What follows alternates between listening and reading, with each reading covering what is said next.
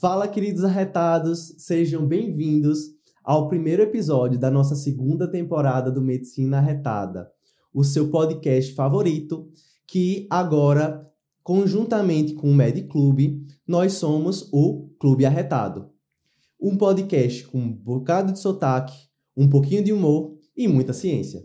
Estamos aqui, eu, Andrea, Eu, Gabriela Arcoverde. E eu, Marcelo Veloso. para falarmos de um tema que costuma nos deixar de cabeça quente nas emergências: arboviroses. Nessa temporada chegamos com várias novidades. Além de nos ouvir, vocês podem nos, Nos ver. ver. Por conta disso, vamos nos apresentar. Meu nome é Gabriela, sou médica residente de clínica médica do segundo ano lá do Hospital Alfa. É, eu sou Marcelo, eu sou atualmente o supervisor né, do programa de residência do Hospital Alfa, sou clínico e estamos aqui junto com vocês. Eu sou Andrea Simone, sou médica gastroenterologista e também preceptora da residência de clínica médica do Hospital Alfa. Bom, vamos dividir o podcast em sete partes. Podem prestar atenção. Primeiro, a gente vai começar com um caso clínico, depois vai definir a arbovirose, fazer seus diagnósticos diferenciais.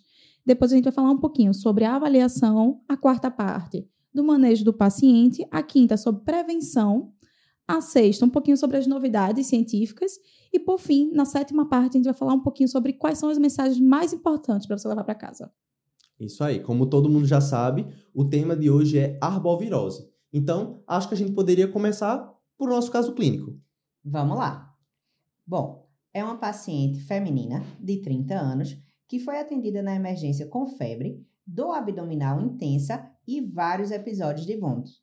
Refere que há cinco dias apresenta febre, cefaleia frontal de forte intensidade e mialgia difusa. Ao exame, a paciente está desidratada, duas cruzes em quatro, com temperatura axilar de 37,4, pressão arterial de 110 por 70, frequência cardíaca de 96 e dor à palpação no quadrante superior direito do abdômen.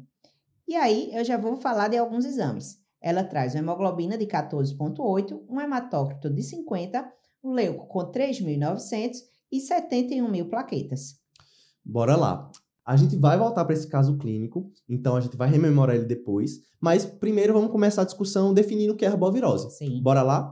Então, arbovirose nada mais é que um conjunto de doenças que vão ser causadas pelos arbovírus, né? Aqui no Brasil, a gente está muito acostumado ali com a dengue, a chikungunya, a zika, mas a gente tem que lembrar, E a febre amarela, né? Lá no norte, a gente tem a febre amarela, mas existem outros vírus que a gente não tem tanto aqui no Brasil, como o vírus oeste do Nilo e o maraio, que também são causados pelas, eh, são da família arbovírus.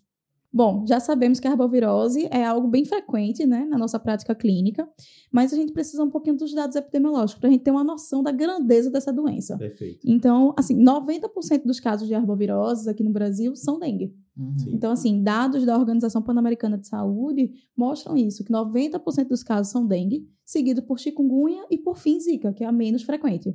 Isso, a gente só tem que lembrar aí que a- é, justamente por isso, né, do fato da dengue ser tão prevalente, a gente vai conduzir, quando a gente for falar mais na frente, todo caso como dengue. A princípio, a Até herbovirose que se é prove dengue. o contrário, é dengue. Além de ser a mais prevalente, uma das que, uma das que tem a evolução mais grave. Isso, né? pode ter um potencial de até levar o paciente a óbito. né? Inclusive, vocês sabiam que no primeiro semestre de 2023, o Brasil já teve mais de um milhão e meio de casos de dengue.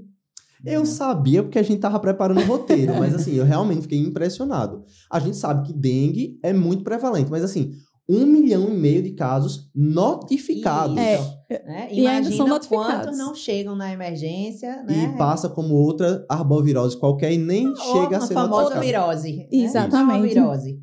Bom, e a, a gente precisa saber também que existem alguns meses, como são doenças sazonais, existem alguns meses que vão aparecer mais. Então, de março a junho são os meses que elas dão aquele pico que você mais vai encontrar as é, arboviroses na emergência. Principalmente aqui no Nordeste, porque está relacionado ao período mais úmido, né? Então, que vai ter um período maior de chuvas e de calor, que é tudo ali que o- as larvas vão precisar para se desenvolver. Choveu, acumulou água, o mosquito se desenvolve nessas, nesses tempos mais quentes, botou ali, e aí a gente vai ter realmente essa eclosão maior nessa época aí, entre maio, né, junho. Outra curiosidade muito legal é que existem cinco tipos de soro, cinco sorotipos de dengue. e aqui Legal, não. ah, tá? mas ah, é interessante, mas Ah, aqui Tá bom. aqui a gente só tem quatro sorotipos. O quinto, graças a Deus, ainda não chegou por aqui. Tá bom, né? 4 e 5, tá bom, né? Tá. É, então, acho que a gente pode começar também, é, já que a gente já entendeu um pouquinho da definição, epidemiologia. Chegou o paciente na emergência, esse paciente da gente. Quais seriam outras doenças que a gente poderia pensar ali no diagnóstico diferencial, né? As viroses da vida. Isso. Até porque é nessa época que tem mais virose, né? Isso. É, a gente precisa pensar sempre de forma sindrômica. Então, todo paciente doente que chega na emergência, a gente vai pensar qual é a síndrome que esse paciente se encaixa. Para dengue, na maioria das vezes, ele vai se encaixar, nas arboviroses de forma geral, ele vai se encaixar como uma síndrome febril aguda. Então, quais outras doenças vão dar uma síndrome febril aguda? Então, a rubéola pode dar um sarampo, toxoplasmose, mononucleose. Todas essas doenças são viroses que Sim. se relacionam com a síndrome que uma síndrome ictérica não, perdão, uma síndrome febril aguda. Isso. Hepatites. Também. Covid, a gente acabou de sair da Pois pandemia é. de Covid e inclusive esse dado, esse relatório da OPAS é bem, bem legal porque ele mostra que em 2020, 2021 a gente teve uma queda do número de notificações de dengue. Obviamente que o número de dengue não reduziu nesse período, mas eles se confundiram com casos de Covid e provavelmente acabaram sendo notificados como Covid-19, né? Isso. Isso. Além de pensar nas, no diagnóstico diferenciais com outras viroses, com outras doenças, inclusive doenças não infecciosas que podem causar também, a gente tem que pensar entre as arbo- arboviroses. Como é que a gente vai fazer esse diagnóstico diferencial? Pois é, na prática é bem difícil de a gente fazer isso, né? Todo mundo aí já deve ter dado um plantão e pegado, ou até mesmo tido, né? Você vai ter um quadro bem específico. Geralmente os sintomas vão ser ali mialgia, né? Artralgia, cefaleia, e aí as arboviroses em si, elas vão compartilhar desses sintomas. Agora, quando a gente está falando de dengue, o que é mais proeminente da dengue, né? A dengue vem do dengo ali, né? Então é aquele paciente que vai ficar mais prostrado, com mialgia, e a cefaleia retroorbitária é um- uma, uma marca, é um marco bem importante da doença, além geralmente de febre alta. Já quando a gente está falando de chikungunya, a gente pensa em junta. Então o paciente vai ter muita artralgia e febre. Geralmente é o que vai se destacar ali dentro das outras. E zika, que a gente viu aí, que acaba sendo a menos prevalente, geralmente é bem insidiosa, né? Vai dar aquele sintoma ali gripal leve, paciente muitas das vezes não vai passar ali na emergência, mas como a gente já viu aí, né, nos anos que precedem é, esse episódio, a gente sabe que tem uma importância epidemiológica muito importante por conta das gestantes. Isso. Eu acho que a grande atenção que a gente deve ter à zika né, é quando a paciente está gestante. Aí Isso. a gente precisa ficar atento. E aí o problema é que muitas das vezes você nem, nem suspeita que tem zika, né? Às Isso, vezes você fica lá só com uma dor de cabeçazinha e é zika. isso. E aí vai ser muito importante as medidas preventivas que a gente também vai comentar nesse episódio. E aí chegou o paciente, né, lá na nossa emergência. Os sinais e sintomas vão ser esses que Marcelo falou, mas tem mais alguma coisa que a gente precisa perguntar, Gabi? Pronto, o paciente chegou. E aí tá na sua frente, tá dizendo que tá com moleza no corpo, tá tendo febre, tá tendo artralgia. E aí, como é que a gente vai. O que é que a gente precisa mais perguntar para ele? Além dos sinais e dos sintomas, a gente precisa estar atento aos sinais de alarme, que a gente vai falar lá na frente, os sinais de choque. Tem que estar sempre perguntando ao paciente quais são as comorbidades, medicações e uso, fazer uma anamnese direcionada para a emergência. Que também não adianta, nesse momento da emergência, perguntar se o paciente nasceu de parto termo a termo, se teve atraso no desenvolvimento, se... essas coisas na emergência não cabem, né? Você tá no, em junho, Hum. lotada Lotada. ali, a UPA de Olinda, é. lotada de amarelo e verde, sem pacientes na tela, e você não, não vai realmente assim ter esse tempo para ficar ali coletando a- uma anamnese super completa. Eu gosto muito de falar isso para os nossos internos, vocês que estão aí ouvindo a gente. Não existe exame físico e anamnese 100% completa. Principalmente ali na emergência. Por que é, que é importante a gente dar esse diagnóstico sindrômico?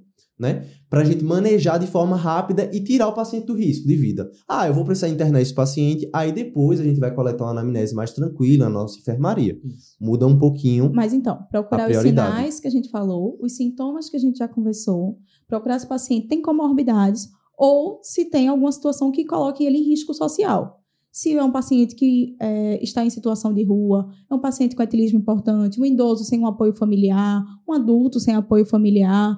Então, assim, isso é importante para a gente identificar e classificar o paciente nos grupos, que a gente vai ver lá na frente. Às vezes a gente que trabalha aqui muito na capital é alguém que vem do interior muito de longe, que não, não tem um, uma assistência médica adequada. Você também vai levar isso em consideração na tomada Isso. de decisão.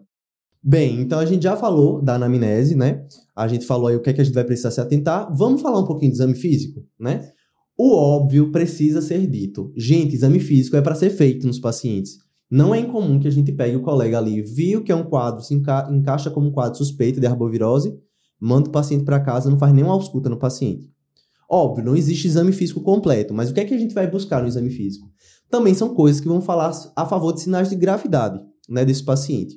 Né? Então, eu vou procurar pela presença de petequias no meu paciente, vou procurar se existe algum sangramento de mucosa ativo, se o paciente tem dor, a palpação abdominal no exame físico, sinal de desidratação, derrame cavitários, porque isso vai ser, juntamente com a anamnese, o que vai fazer a gente fazer a tomada de decisão para saber se a gente vai classificar e tratar esse paciente. Como é que a gente vai fazer isso? E aí, depois que a gente faz a avaliação e faz o exame físico, a gente vai saber quais os pacientes que vão precisar de exames complementares. E quais seriam os exames complementares que a gente usaria? Bom, o hemograma, sempre, né? E aí no hemograma a gente já vai ver o hematócrito, que se está hemoconcentrado é um sinal de gravidade. Vai ver plaquetas, que também é um sinal importante, na, principalmente na dengue, e vai ver se tem leucopenia, né? Não é sempre, mas a gente pode ter uma leucopenia. É, além disso, os outros exames eles também vão servir para a gente já começar esse diagnóstico diferencial. Então, transaminases é importante, função renal e iono é importante, coagulograma é importante, ultrassom de abdômen e raio-x, eles podem ser solicitados naqueles pacientes que vão precisar de internamento. Não vão fazer parte da primeira. rotina, né? Isso, não vão fazer parte da rotina. Outra coisa importante, provas de atividade inflamatória. Não esquecer. E aí, aquela pergunta de sempre. E as sorologias? que o clínico adora. Adora- A gente adora a sorologia, né? Então, a sorologia, né? A gente vai pedir as sorologias virais no diagnóstico diferencial, mas não vai ser todo mundo que vai ter indicação de a gente pedir sorologia específica para diferenciar se é dengue, zika ou chikungunya. Imagina aí, a gente tá numa, numa área epidêmica, né? Num momento endêmico, a UPA lá lotada, como eu falei, e você vai sair pedindo sorologia para todo mundo, a gente vai quebrar, né? O diagnóstico ele pode ser presuntivo, né, quando a gente está dentro do período epidemiológico e o paciente se encaixa num quadro suspeito, que a gente vai definir um pouquinho mais à frente. Agora, nos casos que eu tenho indicação de fazer, né, mulher grávida, óbitos, casos mais graves, não é só sorologia que a gente pode fazer.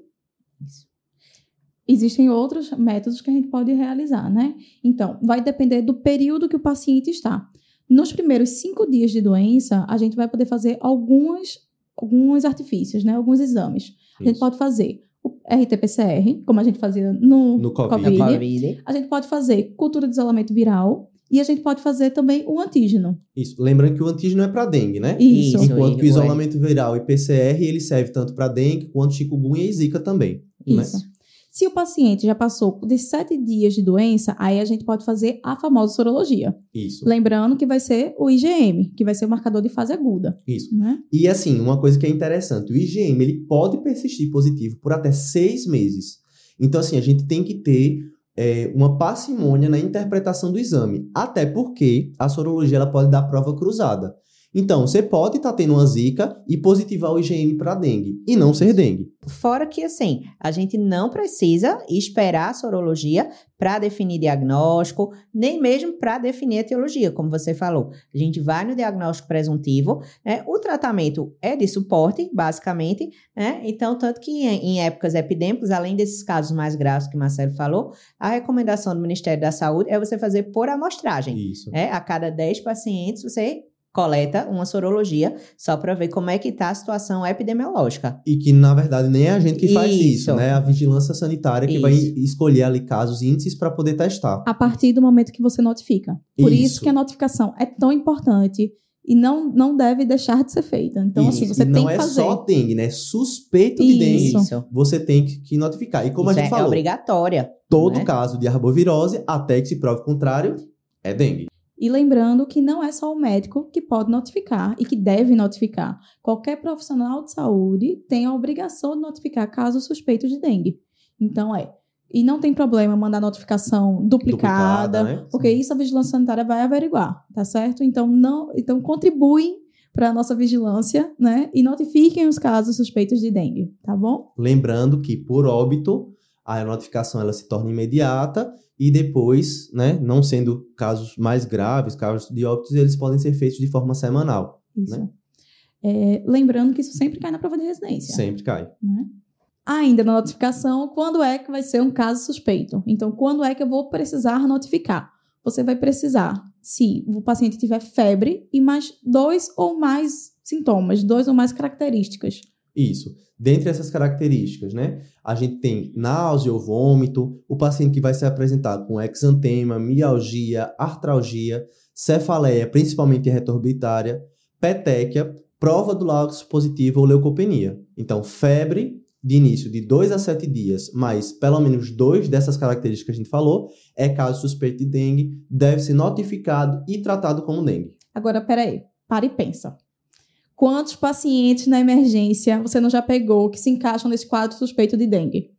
Quantos você notificou? Eita. Gabi pegou pesado agora. Soltei a bomba e corri. Agora tem um detalhe, tá? A gente tá falando isso, obviamente, no período endêmico, Isso, né? Isso. Porque assim, se você tem uma causa aparente para aquilo ali, sei lá, chegou uma senhora para você com uma celulite na perna, né? E aí no exame de no exame no, le- no leucograma, ele tinha uma leucopenia, tinha febre e estava tendo mialgia e artralgia como reação inflamatória. Óbvio que você não vai precisar notificar como Isso. suspeita de dengue, você tem um Uhum. foco ali aparente. Isso. Na ausência do foco aparente, e principalmente nesses períodos epidemiológicos, aí é onde se aplica o que a gente está falando. Bom senso sempre. Por favor. Tá, aí a gente já conversou aqui que, na dúvida, dengue, tá? Certo. Então a gente vai falar um pouquinho sobre o manejo da dengue. Isso. Que a primeira coisa que a gente tem que fazer é classificar. E aí a gente vai classificar em quatro grupos: A, B, C, D. Só que eu vou falar um pouquinho diferente. Ao invés de falar do A, B, C, D, eu vou começar ao contrário. Eu vou começar do D. Por quê? D, sinais de choque. Teve sinais de choque, grupo D, manejo em UTI. Mais grave, mortalidade bem aumentada. Isso. Né? Grupo C, presença de sinais de alarme. O paciente não está chocado, mas tem sinais de alarme. E o que seriam os sinais de alarme? Vamos falar já já, tenha calma. Eu sou, eu sou ansioso, minha gente. me deixa. Só que, veja só, grupo C, sinais de alarme. Grupo D, sinais de instabilidade hemodinâmica. Não precisa ter sangramento. Sim. Se tem sinais de alarme, se tem sinais de instabilidade hemodinâmica, com ou sem sangramento, já vai para C, já vai para D. Bom, vou continuar seguindo nessa linha. Vamos para o grupo B, então. O grupo B não vai ter sinais de choque, senão seria grupo D.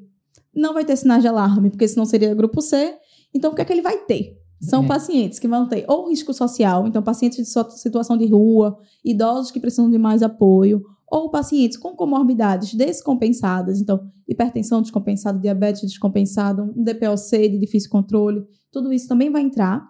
E os pacientes que vão ter algum sangramento espontâneo de pele ou induzido, que seria exatamente a prova do laço, que a gente estava falando mais cedo. Perfeito. A diferença é só que se for de mucosa, né, é grupo C. Isso. Se for de pele, é É grupo, grupo B. B. Porque entra como sinal de alarme. Isso. Exatamente. Bom, e para finalizar, o grupo A. O grupo mais tranquilo de todos, que muitas vezes nem para emergência vai. Isso. Então, é um paciente que não vai ter nenhum desses, desses, dessas características. Não vai ter sinais de choque, não vai ter sinais de alarme, não vai ter sangramento nem induzido, nem espontâneo, não vai ser grupo social de risco, nem vai ter comorbidade. É Isso. o melhor a suspeita paciente. de dengue e pronto. É Né? aquele um caso jovem- suspeito de dengue, É aquele jovem ali de 18 anos que tá de boa, começa a fazer um sintoma gripal, vai ali pra, pra UPA e a gente suspeita de dengue, mas vai mandar ele Isso. pra casa. Isso, né? com orientações, Claro. né? Mas vai para casa, certo? Bom, e agora então vamos falar um pouquinho. A gente falou muito da prova do laço. Sim. Vamos explicar para o pessoal que- como é que faz a prova do laço, o que é a prova do laço. Então, a prova do laço, ela faz parte do exame físico de todo paciente que tenha uma suspeita de dengue, né? Porque ele vai ajudar aí a gente a definir, por exemplo, se é grupo B ou não. Lembrando que se o paciente já tem sangramento é, de mucosa, se o paciente já tem um sangramento espontâneo, ou se o paciente já tem por algum outro motivo indicação de grupo C ou D, você não precisa fazer a prova do laço. A prova do laço ela só vai ser útil para a gente diferenciar se o paciente é grupo A ou grupo B, certo? Então, eu vou, como é que eu vou fazer essa prova do laço? Primeiro eu vou lá, botar o esfígeno no meu paciente, vou ver a pressão dele. Vou pegar a sistólica e a diastólica e fazer a média. Veja que eu não estou falando aqui de pressão arterial média, que é diferente. Eu vou pegar a sistólica e a diastólica, somar e dividir por 2.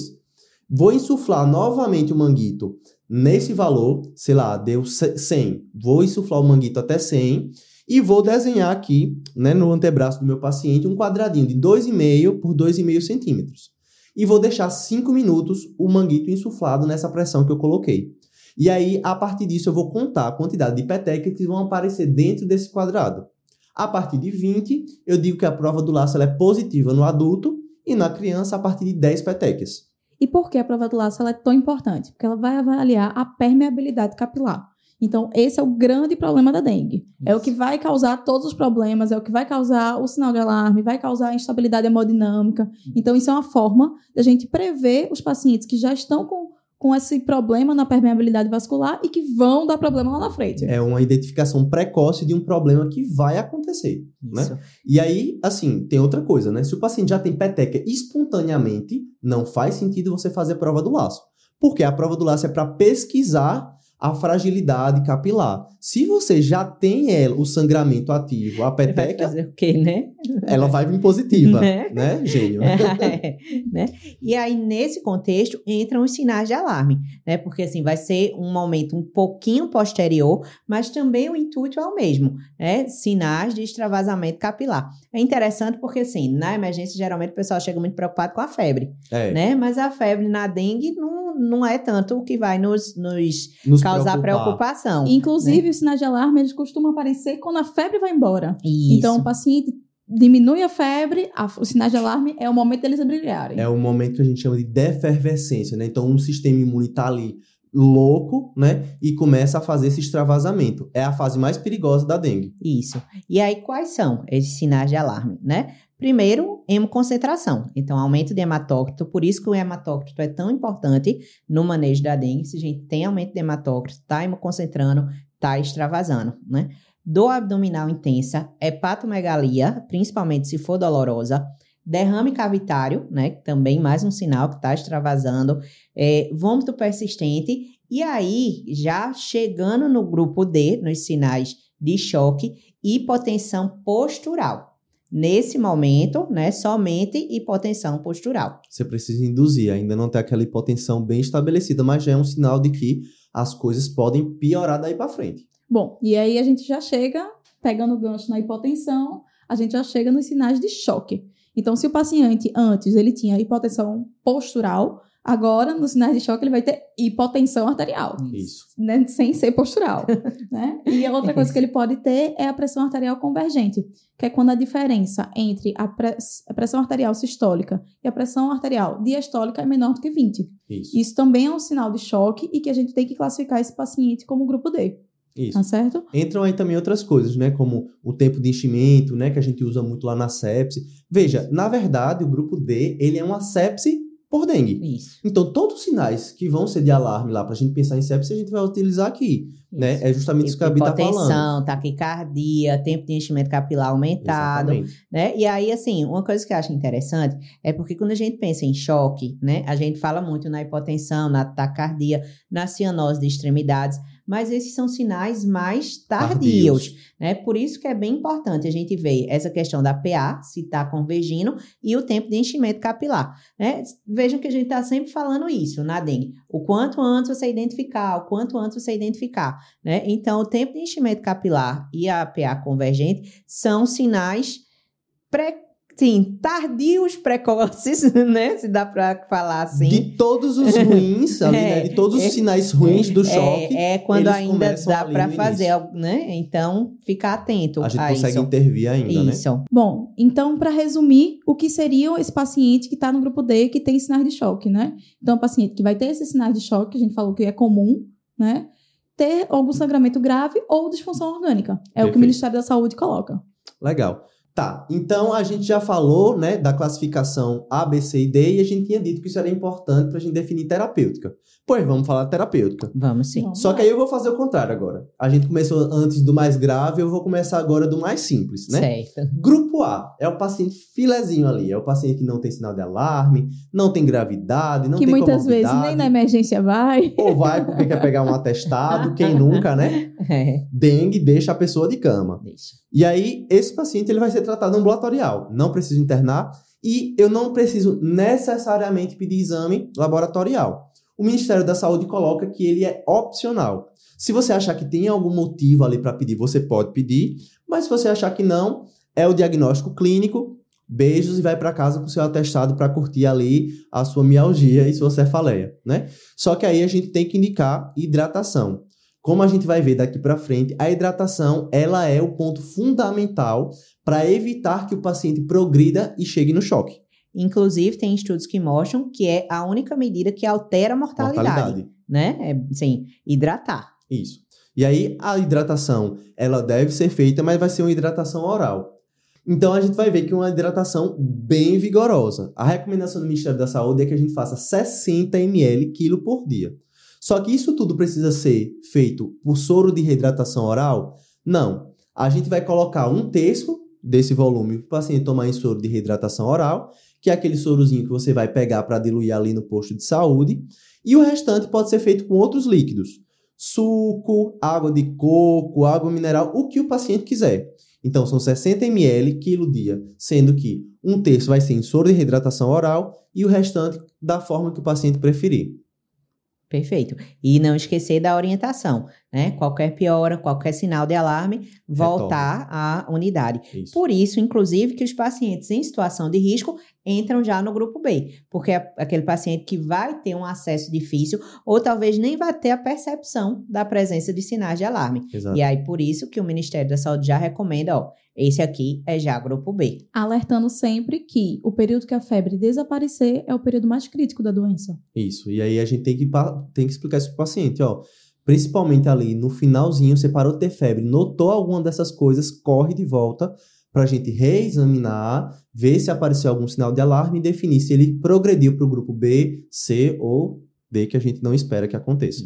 Né? E aí, como é que a gente vai manejar o grupo B? O grupo B vai ser justamente esse paciente que vai ter que ficar em observação e ter que pedir exames laboratoriais para a gente definir se ele vai para o grupo A ou se ele vai ser reclassificado no grupo C.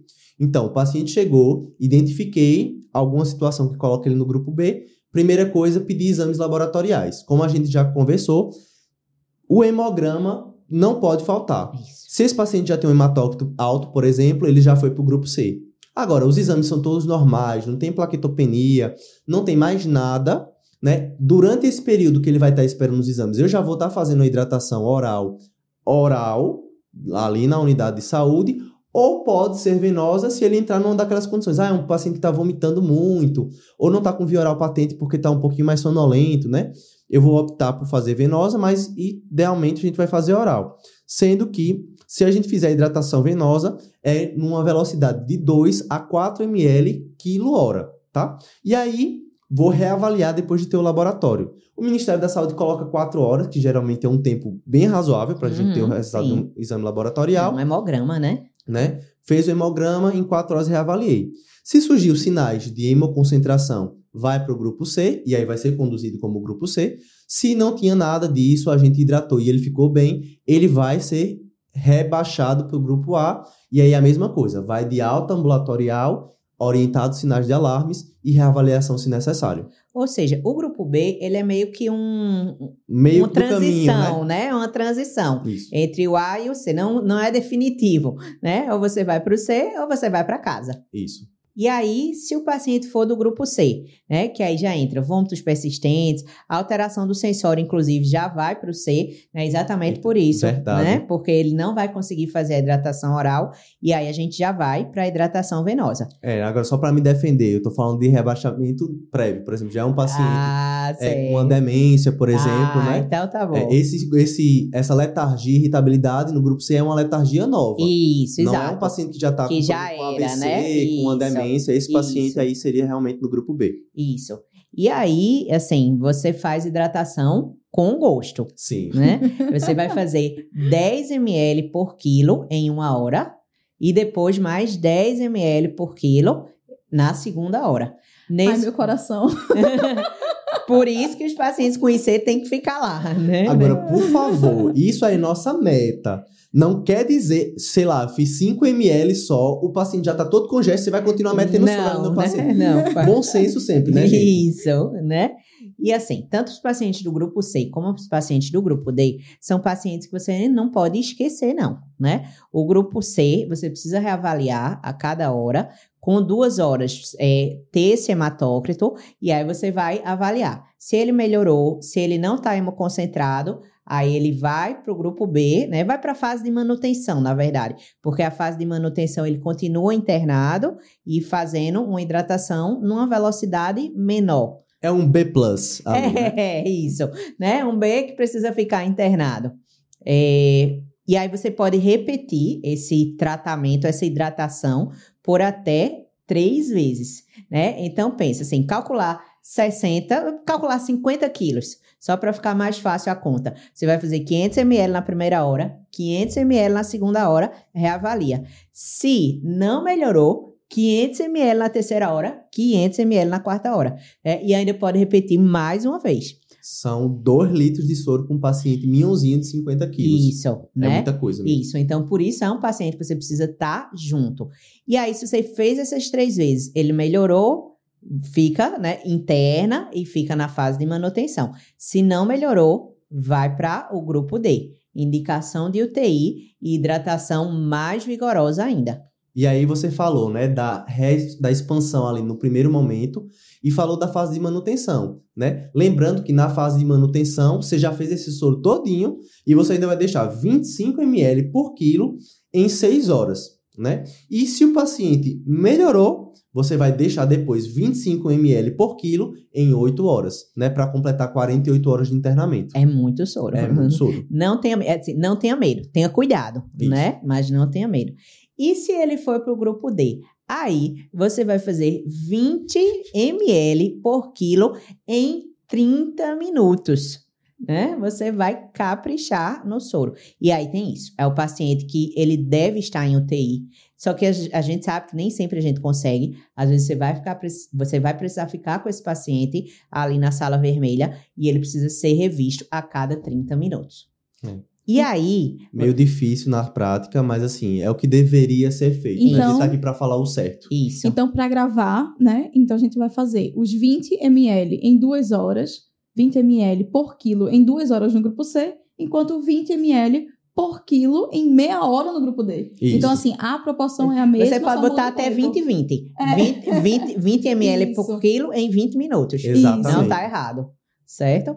E aí, você pode repetir até três vezes. Reavaliou, o paciente continua classificado como D, você faz a primeira, faz a segunda, faz a terceira. Depois da terceira, aí você tem dois caminhos. Uma é, se ele continuar hemoconcentrado, você vai fazer a reposição com albumina. Você vai entrar com a reposição de albumina. Se o paciente não estiver hemoconcentrado, aí você vai ter que procurar outras causas. Por que, que o paciente está em choque e, a- e não está hemoconcentrado? Então, isso não bate com dengue. Então, aí você vai reavaliar o seu diagnóstico. E pode ser, inclusive, uma descompensação da doença, né? A dengue aconteceu ali, descompensou insuficiência cardíaca e, na verdade, o Isso. camarada tá num choque cardiogênico. Isso. Ele já vai precisar de outro tratamento, né? A gente não vai Isso. adentrar aqui, Isso. né? Mas a gente já falou de Isso. insuficiência cardíaca lá na primeira temporada. Então, Isso. se vocês quiserem, deem uma passadinha lá que a gente fala do tratamento dessas condições. Tem no nosso podcast e também tem no nosso guia rápido de Isso. insuficiência cardíaca. Pode ir no nosso site, Medicina Retada, e procurar nosso guia rápido de insuficiência cardíaca, que vocês vão achar tudo isso aí como manejar. Perfeito. Muito bom. E se o paciente melhora?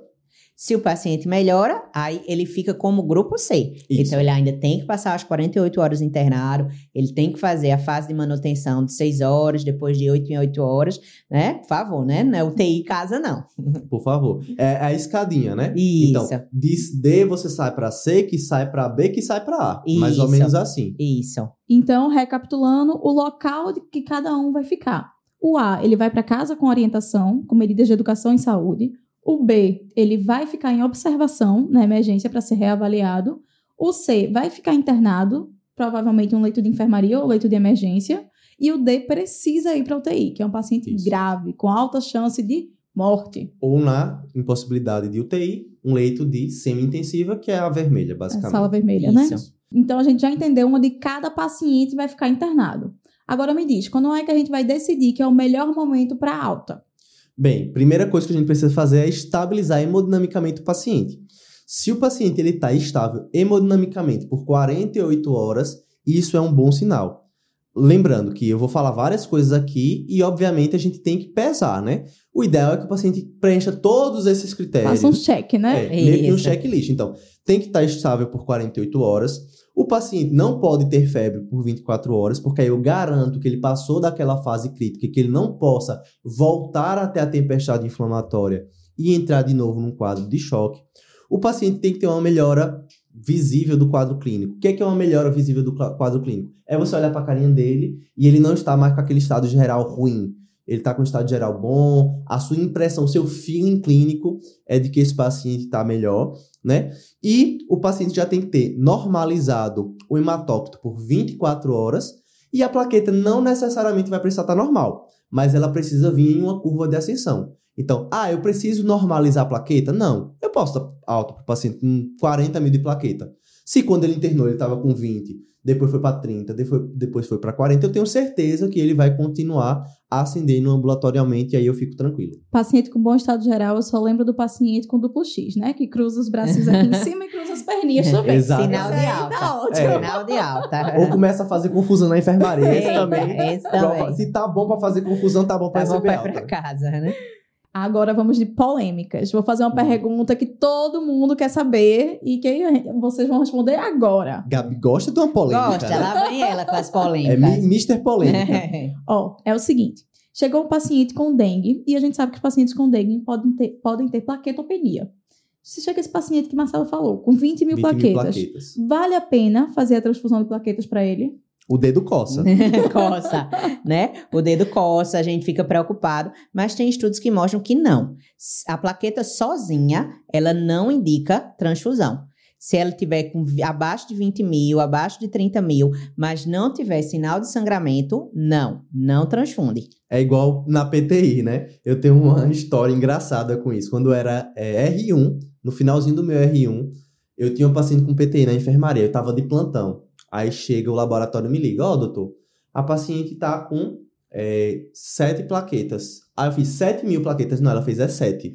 Eu nem tenho como liberar com sete, porque eu só tenho como liberar no laudo abaixo de mil. Jesus. A sua paciente, ela tem alguma condição clínica que justifique. aí, a paciente não era minha, era de outro colega. Eu fui lá, revisei o prontuário. De fato, ela tinha uma PTI.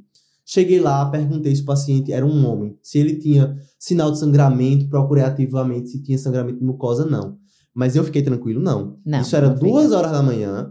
Eu liguei pra minha staff, doutora Alessandra. Beijos pra doutora Ale. Liguei pra ela, acordei a bichinha toda desorientada. Doutora Ale, eu vou transfundir esse paciente. Ele fez, não, você não vai transfundir, não.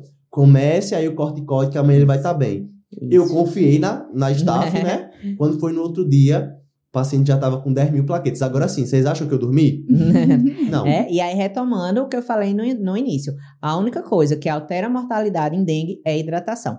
Transfusão de plaquetas também não. Mas que coça o dedo, coça. Ou se coça. Mas lembrando que a transfusão de plaquetas, inclusive no paciente com dengue, vai estar bem indicada se o paciente tiver abaixo de 50 mil e com sangramento ativo. Isso. Então, fazendo essa ressalva, não é para nunca transfundir plaquetas, Isso. né? É não transfundir pelo número. Isso. Isso. Inclusive, assim, na- no paciente que é grupo D, né? Se ele persiste ali com sinais de instabilidade, apesar de toda aquela hidratação volumosa, aqueles cuidados, uma das coisas que o Ministério da Saúde indica é que a gente procure né, outras causas, inclusive a necessidade de, de investigar coagulopatia. Sim. Né? Esse Uma paciente CIVD. pode evoluir para um CIVD. E aí você pode precisar repor plaqueta, fibrinogênio, fator de coagulação, senão o paciente vai sangrar, sangrar, sangrar, Isso. sangrar.